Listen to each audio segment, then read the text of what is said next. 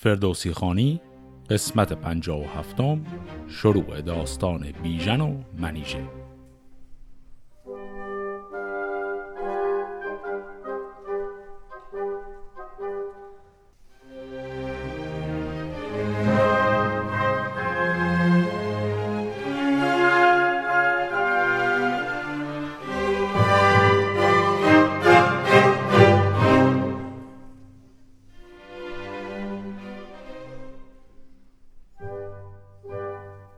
داستان بیژن و منیژه هم مثل خیلی از داستانهای دیگر شاهنامه برای خودش یک مقدمه داره. اما مقدمه داستان بیژن و منیژه خیلی مقدمه خاصی هست و شباهت زیادی با مقدمه های دیگر داستان های دیگر نداره. این مقدمه کوتاه را اول با هم بخونیم و بعد درباره تفاوتهاش چند دقیقه ای صحبت کنیم. شبی چون شبه روی شسته به غیر نه بهرام پیدا نه کیوان نه تیر. دگرگون آرایشی کرد ماه بسیچه گذر کرد بر پیشگاه. شده تیره اندر سرای درنگ میان کرده باریک و دل کرده تنگ. زتاجش سه بهره شده لاجورد سپرده هوا را به زنگار گرد.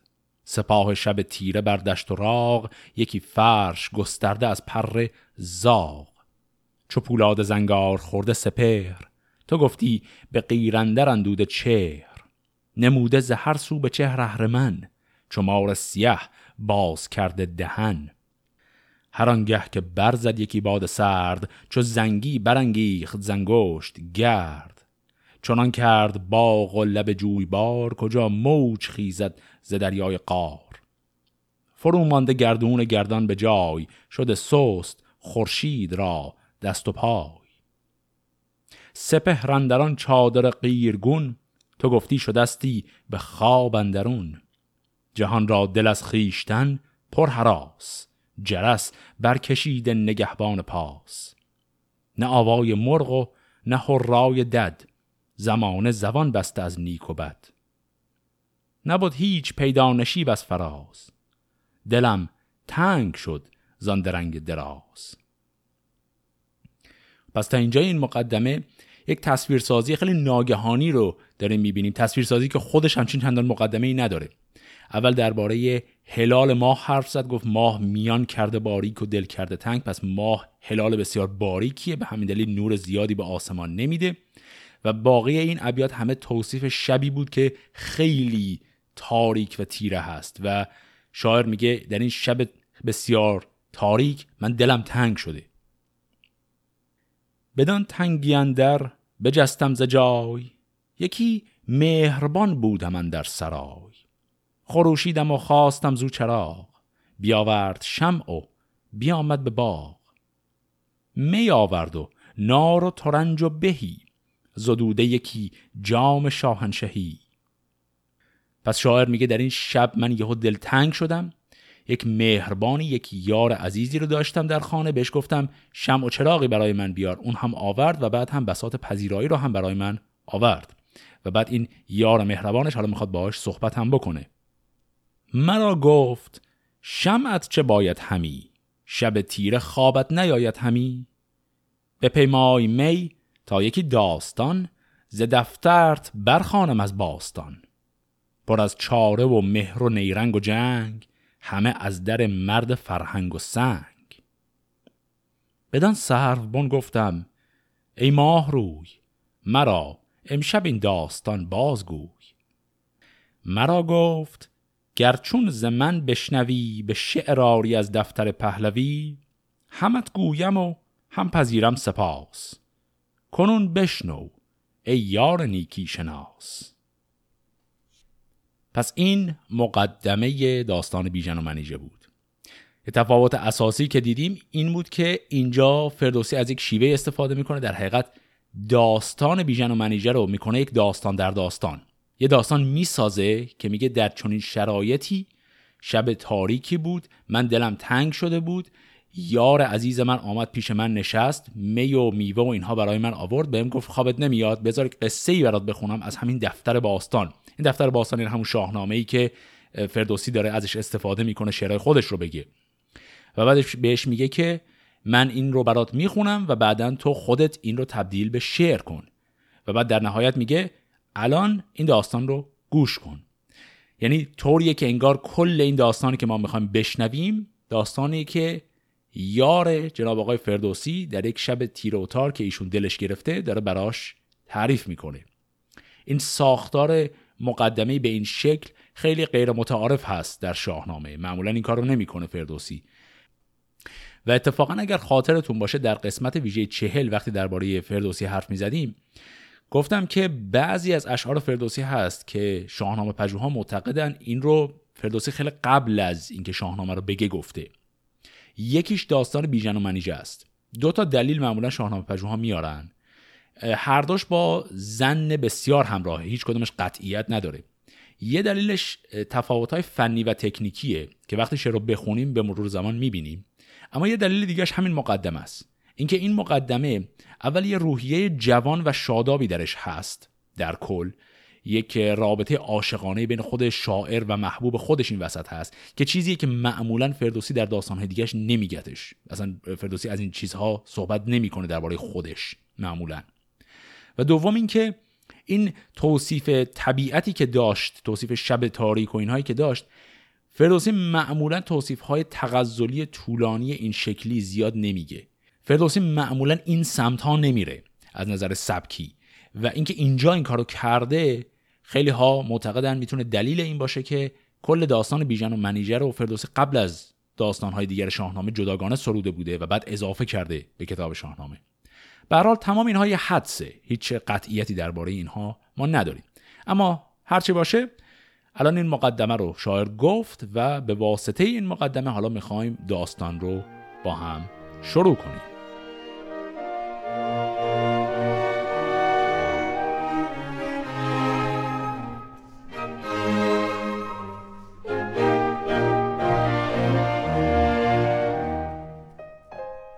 چو کی خسرو آمد به کین خواستن جهان ساز نو خواست آراستن. ز توران زمین کم شدن تاج و گاه برآمد به خورشید بر تخت شاه. بپیوست با شاه ایران سپهر بر آزادگان بر بگسترد مهر. زمانه چنان شد که بود از نخست به داب وفا روی خسرو بشست. به جویی که یک روز بگذشت آب نسازد خردمند از او جای خواب. چو بهری گیتی برو گشت راست که کین سیاوش همی باز خواست به بگماز بنشست یک روز شاه همیدون بزرگان ایران سپاه. کلمه بگماز هم قبلا داشتیمش یک واژه ترکیه به معنای شراب. به دیبا بیاراست گاه شاه نهاده به سربرز گوهر کلاه. یکی جام یاقوت پر می به چنگ. دل و گوش داده به داوای چنگ. به رامش نشسته بزرگان به هم فریبرز کاووس با گست هم. چو گودرز گشواد و فرهاد و گیو چو گرگین میلاد و شاپور نیو. شه نوزران توس لشکر شکن. چو رهام و چون بیژن رزم زن. همه باده خسروانی به دست. همه پهلوانان خسرو پرست می در قده چون عقیق یمن. به پیشندرون دسته نسترن. پری چهرگان پیش خسرو به پای. سر زلفشان بر سمن مشک سای. همه بزمگه بوی و رنگ و نگار کمر بسته بر پیش سالار بار. به پردن در آمد یکی پردهدار به نزدیک سالار شد هوشیار.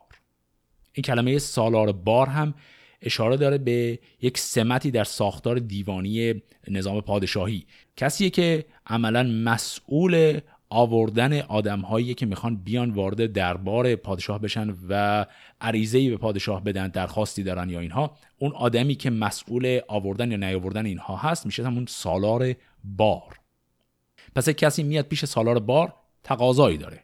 تقاضاش اینه که بر درب پایند ارمانیان سر مرز و توران و ایرانیان همین راه جویند نزدیک شاه زراح دراز آمده دادخواه. پس مردمان یک منطقه‌ای به نام ارمان آدم های ارمانیان که یک جای در مرز ایران و توران آمدند یک تقاضایی دارن از پادشاه. چو سالار هوشیار بشنید رفت بر گاه خسرو خرامید و تفت. گفتان چه بشنید و فرمان گزید به پیشندر آوردشان چون سزید. کش کرده دست و زمین را به روی ستردند زاری کنان پیش اوی. که ای شاه پیروز جاوید زی که خود جاودان زندگی را سزی. ز شهری به داد آمدستیم دور. کشیران از این سوی و زان سوش تور. کجا خان ارمانش خوانند به نام. و زرمانیان نزد خسرو پیام. کنوشه زیه شاه تا جاودان. به هر کشوری دست رس بر بدان. به هر هفت کشور توی شهریار. زهر بد تو باشی به هر شهر یار. سر مرز توران در شهر ماست و از ایشان به ماور چه مایه بلاست. سوی شهر ایران یکی بیشه بود که ما را از آن بیشه اندیشه بود. چه مایه بدوین در اون کشت و کار درخت براور همه میوهدار. چراگاه ما بود و فریاد ما. ایا شاه ایران بده داد ما. گراز آمد اکنون فزون از شمار. گرفتان همه بیشه و مرغزار. به دندان چو پیلان به تن همچو کوه. و از ایشان همه شهر ارمان سطوح. هم از چار پای و هم از کشتمند از ایشان به ما بر چه مایه گزند؟ درختان که کشتن نداریم یاد به دندان به دو نیم کردند ساد. نیاید به دندانشان سنگ سخت مگر من به یک لخت برگشت بخت. پس تقاضای ارمانیان این بود که میگن یک منطقه ما داریم هم مرتع درش هست هم باغ درش هست و کل زندگی ما از اونجا میچرخه. و یک گله گراز اونجا حمله کردن. گرازهای خیلی قوی هم هستن و دارن می‌زنن همه چون نابود می‌کنن. و گفت درختانی که انقدر قدیمی که کشتنشون رو ما به یاد نداریم هم این گرازها زدن و اینها رو تکه و پاره کردند. و می‌پرسن که از شاه که می‌تونی بیای و به ما کمک کنی از دست این گرازها نجات پیدا کنیم؟ چو بشنید گفتار فریادخواه به درد دلندر بپیچید شاه. بر ایشان ببخشود خسرو به داد به گردان گردنکش آواز داد. که از این نامداران و گردان من که جوید همین نام بر انجمن؟ شود سوی این بیشه خوک خرد به نام بزرگ و به ننگ و نبرد. ببرد سر این گرازان به تیغ ندارم از او گنج گوهر دریغ. یکی خان زرین بفرمود شاه که بنهاد گنجور بر پیشگاه. زهر گونه گوهر بر او ریختند همه یک به دیگر برامیختند ده اسب آوریدند زرین لگام نهاده بر او داغ کاووس نام. به دیبای رومی بیاراستند پس از انجمن نامور خواستند. چون این گفت پس شهریار زمین که ای نامداران با آفرین که خرد و دازرم من رنج خیش و آن پس کند گنج من گنج خیش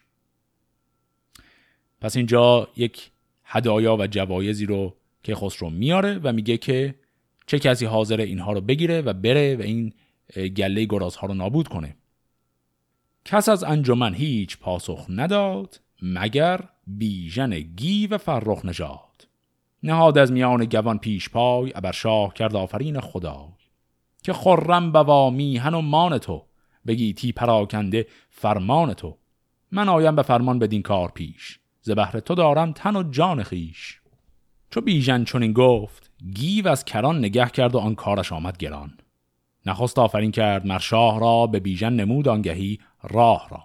به فرزند گفت این جوانی چراست؟ به نیروی خیش این گمانی چراست؟ جوان گرچه دانا بود با گوهر ابی آزمایش نگیرد هنر. بد و نیک هر گونه باید کشید زهر تلخ و شوری باید چشید. به راهی که هرگز نرفتی مپوی بر شاه خیره مبر آبروی. ما قبلا توی داستانهای دیگه این دعوای پدر و پسر بین گیو و بیژن رو دیده بودیم. تو این داستان خاص این دعوا رو با شدت و حدت خیلی بیشتری هم قراره ببینیم. پس بیژن به سبک همیشگی خودش جاه طلبانه دستش رو برد بالا گفت من میرم و این کار رو انجام میدم. و گیو عطاب بهش کرد گفت که تو به جوانی خودت دوباره غره شدی. ز گفته پدر پس برا شفت سخت. جوان مرد هوشیار بیدار بخت. چون این گفت که ای شاه پیروزگر تو بر من به سستی گمانی مبر. تو این گفت های من اندر پذیر جوانم به کردار و هوشیار ویر. کلمه ویر هم یعنی درک یا حافظه هوشیار ویر یعنی همون آدم بسیار هوشیار. و بعد بیژن ادامه میده.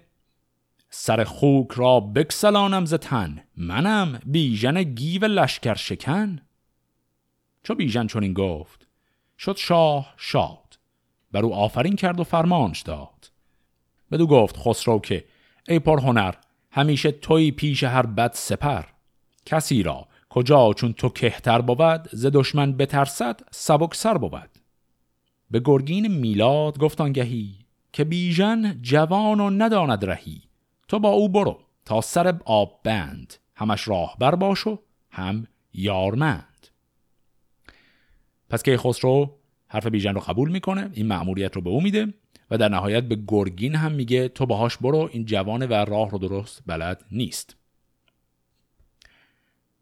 از آن پس بسیچید بیژن به راه کمر بست و بنهاد بر سر کلاه. بیاورد گرگین میلاد را هم آواز ره را و فریاد را. برفت از در شاه با یوز و باز به نخچیر کردن به راه دراز. همی رفت چون پیل کف کفگنان سر گور و آهوزتن برکنان. ز چنگال یوزان همه دشت و غرم دریده بر و دل پر از داغ و گرم. همه گردن گور خم کمند. چه بیژن چه تحمورت دیو بند تزروان به چنگال بازندرون چکان از هوا بر سمنبرگ خون. پس این آقای بیژن تو این مسیری که داره میره تا برسه به این دشت که گرازها رو بکشه با حالت رزم نمیره با حالت شکار میره و تو این مسیر هرچی حیوان هست و هم شکار می‌کنه برای تفریح خودش. بر این سان همی راه بگذاشتند همه دشت را باغ پنداشتند. چو بیژن به بیشه برافگند چشم بجوشید جوشن بر او برز خشم. گرازان گرازان نه آگاه از این که بیژن نهاده است بر بور زین به گرگین میلاد گفت اندر آی وگرنی ز یک سو بپرداز جای. برو تا به نزدیک آن آبگیر چون من با گراز اندر آیم به تیر. بدانگاه که از بیشه خیزت خروش تو بردار گرز و به جارای هوش. پس بیژن که به این شکل داره میره جلو یک دستوری به گرگین میده میگه تو برو جلوتر از من و گرز رو به دست بگیر و آماده باش برای کمین. می‌خواد جفتی دو نفری ترتیب این گرازها رو بدن. و گرگین خیلی موافق این کار نیست و جواب میده. به بیژن چون این گفت گرگین گو که پیمان نه این بود با شاه نو. تو برداشتی گوهر و سیم و زر تو بستی مرین رزم گهرا کمر. پس حرف گرگین اینه که آقا تو ادعا کردی تنهایی می‌خوای این کارو کنی. همه یه جایزه ها رو برداشتی برای خودت. الان که رسیدی من قرار بود فقط راه رو به تو نشون بدم. حالا می‌خوای نصف این کارو بذاری به عهده من؟ چو بیژن شنیدین سخن خیره شد. همه چشمش از روی او تیره شد. به بیشن در آمد به کردار شیر کمان را به زه کرد گرد دلیر. چون ابر بهاران بغرید سخت چو باران فرو ریخت برگ از درخت. برفت از پس خوک چون پیل مست یکی خنجری آب داده به دست. همه جنگ را سوی او تاختند زمین را به دندان برانداختند. ز دندان همی آتش افروختند. تو گفتی که گیتی همی سوختند. گرازی بیامد چون آهرمنا. زره را بدرید بر بیژنا. چو سوهان پولاد بر سنگ سخت همی سود دندان ها بر درخت. برانگیختند آتش کارزار برآمد یکی دود از آن مرغزار. بزد خنجری بر میان بیژنش. به دو نیم شد پیل پیکر تنش. چو روبه شدند آن ددان دلیر. تن از تیغ خسته دل از جنگ سیر. سرانشان به خنجر ببرید پست به فتراک شبرنگ سرکش ببست. که دندانشان نزد شاه آورد تن بی سرانشان به راه آورد. به گردان ایران نماید هنر ز پیلان جنگی جدا کرده سر. به گردون برافگنده هر یک چو کوه شده گاو میش از کشیدن ستوه. پس اینجا بیژن با وجود اینکه از گرگین خاص کمکش کنه و اون نکرد خودش به تنهایی رفت سراغ این گرازها و اینها رو کشت و سر اونها رو برید و این سرهای بریده رو جمع کرده. به عنوان نشانه پیروزی خودش می‌خواد برگرده ببره به شاه ایران نشون بده. و اون بیت آخر هم که گفت شده گاو میش از کشیدن سطوح یعنی وزن این سرهای گرازهایی که کشته انقدر زیاده که حتی گاو میش هم نمی‌تونه اونها رو بکشه. پس اینجا به نظر می‌رسه که اون مأموریتی که به بیژن داده شد به همین سادگی به پایان رسید. ولی داستان تازه می‌خواد اینجا شروع بشه.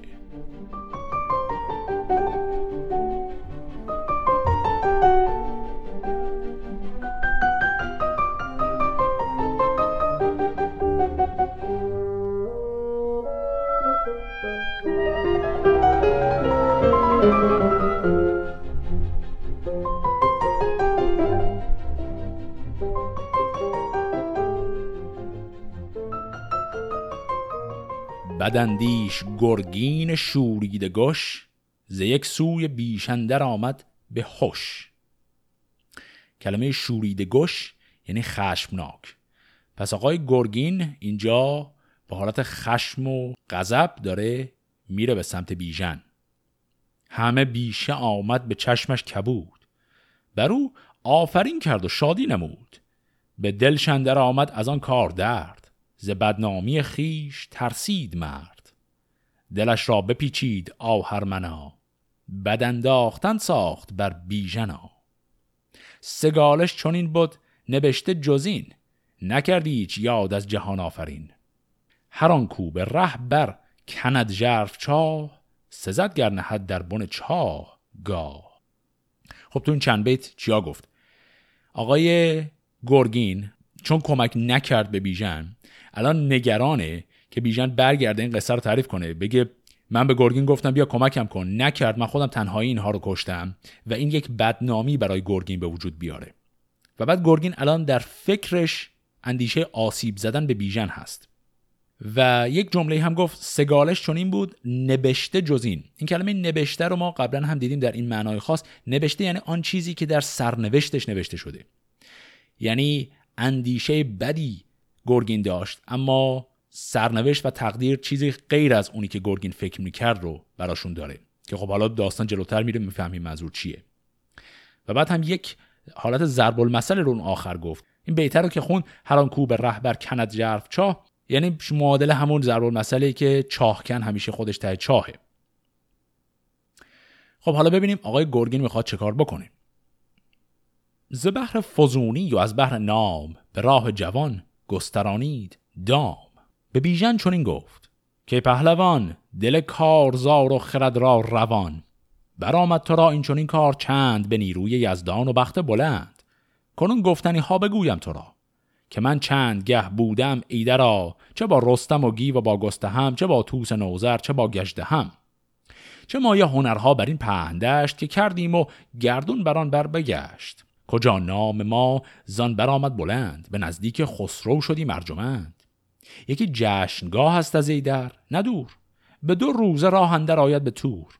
یکی دشت بینی همه سبز و زرد. که از او شاد گردد دل زاد مرد. همه بیشه و باغ و آب روان. یکی جایگاه از در پهلوان. زمین پرنیان و هوا مشک بوی. گلاب است گویی مگر آب جوی. خم آورده از بار شاخ سمن. سنم گشته پالیز و گلبن شمن. خرامان به گرد گلان بر تزرف خروشیدن بلبل از شاخ سرف. از این پس کنون تا نبس روزگار شود چون بهشت اندر و مرغزار. پری چهره بینی همی دشت و کوه به شادی نشسته به هر سو گروه. منیژه کجا دخت افراسیاب درخشان کند باغ چون آفتاب. ستاره سپهدار دخت گزین زند با کنیزان با آفرین. خب پس اینجا گرگین کلا داره چی میگه؟ داره میگه توی این دشت از قدیم خیلی قبل از اینکه تو بیای منم بودم و این دشت رو خیلی خوب می‌شناسم. و بعد میگه دو روز به اندازه مسافت دو روز اگر ما به سمت توران بریم به یک دشت بسیار قشنگتری می‌رسیم که یک جشنگاهیه برای تورانیان و اونجا بسیار جای خوش و خورمیه و دختر زیبای افراسیاب به نام منیژه هم اونجا ساکنه. و بعد هم یک کلمه ستاره رو در بیت آخر گفت. اینجا ستاره اسم آدم نیست منظورش ستاره آسمان هم نیست. اینجا ستاره یه نوع چادره که یه چیزی شبیه همون پشبندی که ما امروز داریم. چادری که برای خوابیدن شب استفاده می‌کنن زیرش. بعد ادامه میده. همه دخت توران پوشیده روی همه سرو قد و همه مشک بوی. همه رخ پر از گل همه چشم خواب همه لب پر از می به بوی گلاب. اگر ما به نزدیک آن جشنگاه شویم و بتازیم یک روز راه بگیریم از ایشان پری چهره چند. به نزدیک خسرو شویم ارجمند. چو گرگین چنین گفت بیژن جوان به جنبیدشان گوهر پهلوان. گهی نام جستندرین گاه کام. جوان هم جوانوار برداشت گام. برفتند هر دو به راه دراز. یکی آز پیشه یکی کینساز میان دو بیشه به یک روز راه فرود آمدن گرد لشکر پناه. بدان مرغزاران ارمان دو روز همی شاد بودند با باز و یوز. چو دانست گرگین که آمد عروس همه دشت از او شد چو چشم خروس.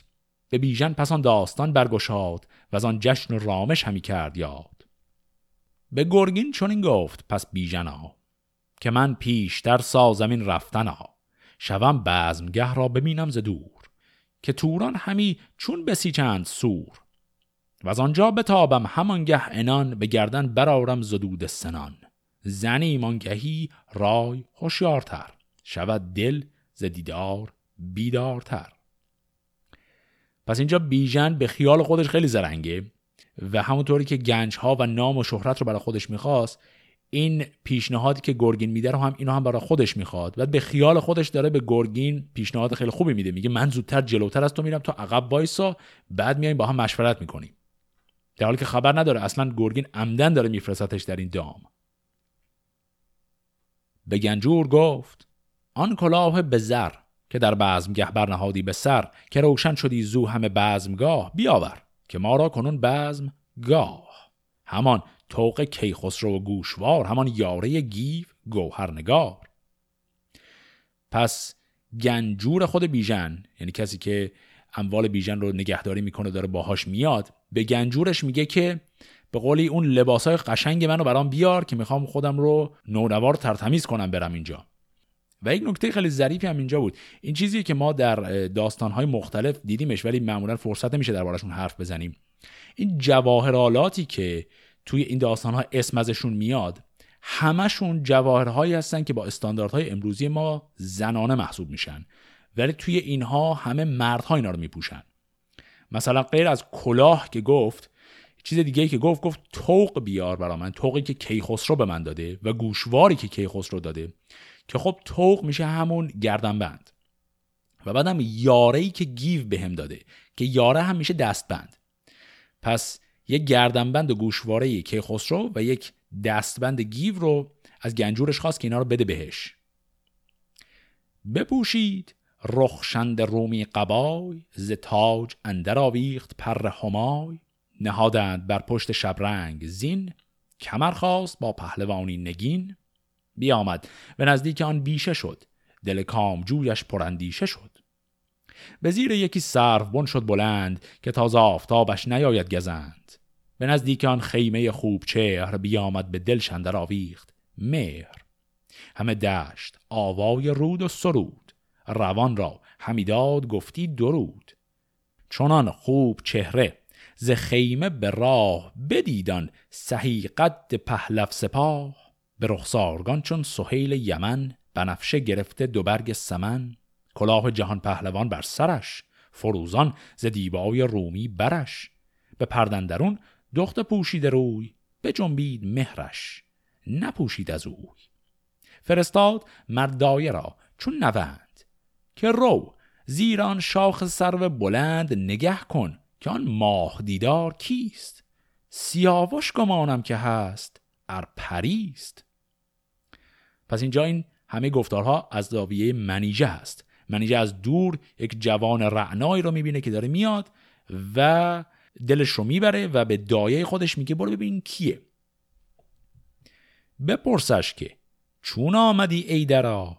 نیایی بدین جشنگاه اندرا؟ پریزاده ای گر سیاوخشیا که دلها به مهرت همی بخشیا.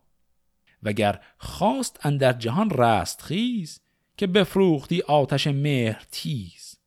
که من سالیان تا بدین مرغزار همین جشن سازم به هر نوبهار. بر این جشن گهبر ندیدیم کس. تو را دیدم ای سرو آزاد و بس. پس اینها میشه پیغام هایی که منیژه به دایه خودش میده که بره به این جوان رعنا که همون بیژن هست بگه. چو دایه. بر بیژن آمد فراز. بر او آفرین کرد و بردش نماز. پیام منیژه به بیژن بگفت. همه روی بیژن چو گل برشکفت. چون این گفت خود کام بیژن بدوی که من ای فرستاده خوب روی. سیاوش نیم نز پریزادگان از ایرانم از شهر آزادگان. منم بیژن گیو از ایران به جنگ به زخم گراز آمدم تیز چنگ. سرانشان بریدم فکندم به راه که دندانهاشان برم نزد شاه. چوز این بزمگاه آگهی یافتم سوی گیو گودرز نشتافتم مگر چهره دخت افراسیاب نماید مرا بخت فرخ به خواب. همی بینم این دشت آراسته چو بتخانه چین پر از خواسته. اگر نیک رایی کنی تاج زر تو را بخشم و گوشوار و کمر. مرا سویان خوب چهره بری دلش با من ایدون به مهر آوری. چو بیژن چنین گفت شد دای باز به گوش منیژه سرایید راز. که رویش چنین است و بالا چنین چنین آفریدش جهان آفرین. فرستاد پاسخ همان در زمان کت آمد به دست آنچه بردی گمان. گرایی خرامان به نزدیک من بیافروزی این جان تاریک من. پس اینجا طی این پیغام هایی که رد و بدل میشه منیژه رسما دعوت می‌کنه از بیژن که در این جشنگاه بیاد و مهمان او باشه.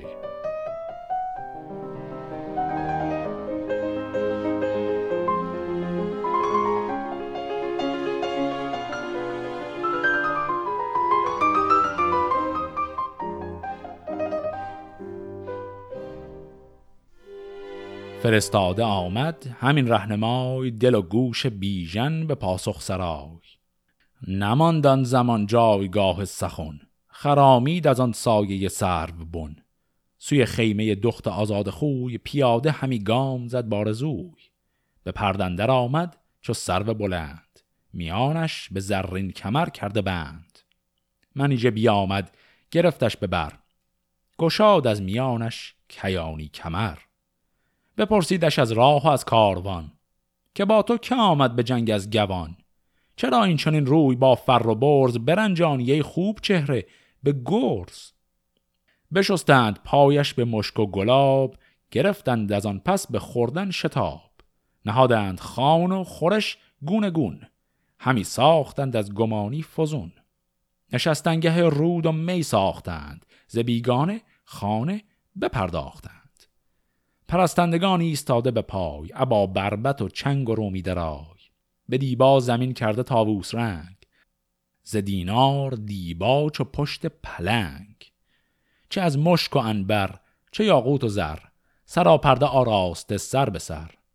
می سال خورده به جام بلور برآورد با بیژن گیو زور. سه روز و سه شب شاد بودند به هم. گرفته بر او خواب و مستی ستم.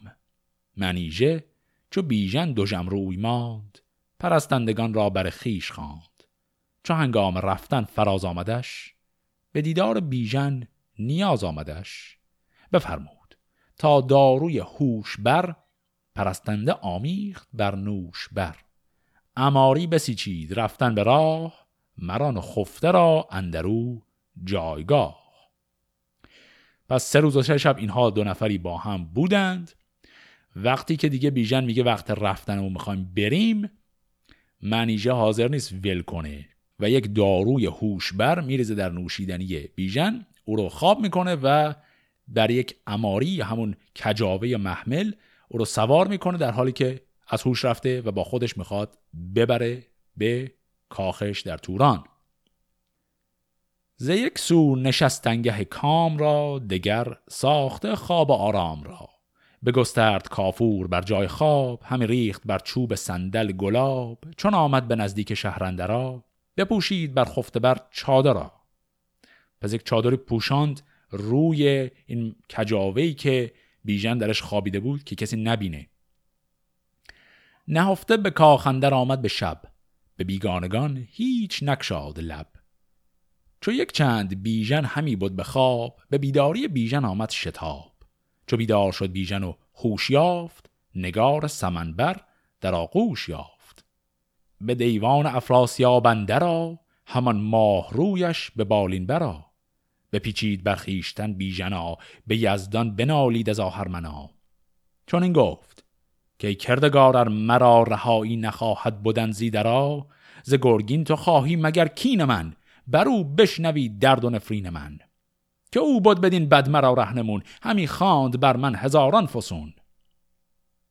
پس اینجا تازه بیژن وقتی که بیدار میشه و می‌فهمه که ای وای در درون دل کاخ افراسیاب گیر افتاده اینجا تازه می‌فهمه که احتمالا اینها کلک گرگین بوده. حالا یک سوالی که برای ما هست اینه که آیا گرگین تمام اینا رو می‌دونست؟ یعنی می‌دونست که منیژه قرار بیژن رو دواخورش بکنه و بیارتش اینجا و تمام این اتفاقا بیفته یا نه؟ اگه می‌دونست از کجا می‌دونست؟ اگه نه پس چرا اینجوری شد؟ جواب این رو یه کمی جلوتر در حقیقت در قسمت بعد خواهیم شنید که ببینیم گرگین نقشش دقیقا چی بود و تا کجا این کار نقشه گرگین بود از کجا به بعد دیگه قضیه یه جور دیگه پیش رفت. اما در هر حالت الان بیژن در اتاق دختر افراسیاب گیر افتاده. منیژه بدو گفت. دل شاد دار. همه کار نابوده را باد دار. به مردان زهر گونه کار آیدا گهی بزم و گه کارزار آیدا. نهادند هر دو به خوردن سرا که هم دار بود پیش و هم منبرا این اصطلاح دار و منبر کنایه هست از آسیب و رهایی. یعنی هم ممکنه سرنوشتشون به جای خوبی برسه هم بیچاره بشن. زهر خرگهی گلرخی خواستند به دیبای چینی بیاراستند. پری چهرگان رود برداشتند به شادی همی روز بگذاشتند. پس در نهایت منیژه میگه آقا حالا هرچی بوده قصهشو نخورد بیا اینجا دور هم خوش هستیم. و بیژن هم دقیقا همین کار رو می‌کنه و به تفریح خوشی میگذرونه. اما چیزی که می‌تونیم حدس بزنیم اینه که بالاخره این قضیه پنهان نمیمونه و آوردن یکی از پهلوانان معروف ایرانی به داخل دربار افراسیاب به زودی به گوش خود افراسیاب هم می‌رسه. و داستان آگاه شدن افراسیاب از این قضیه و واکنش افراسیاب به این ماجرا رو در قسمت هفته آینده با هم دنبال می‌کنیم. فعلا خدا نگهدار.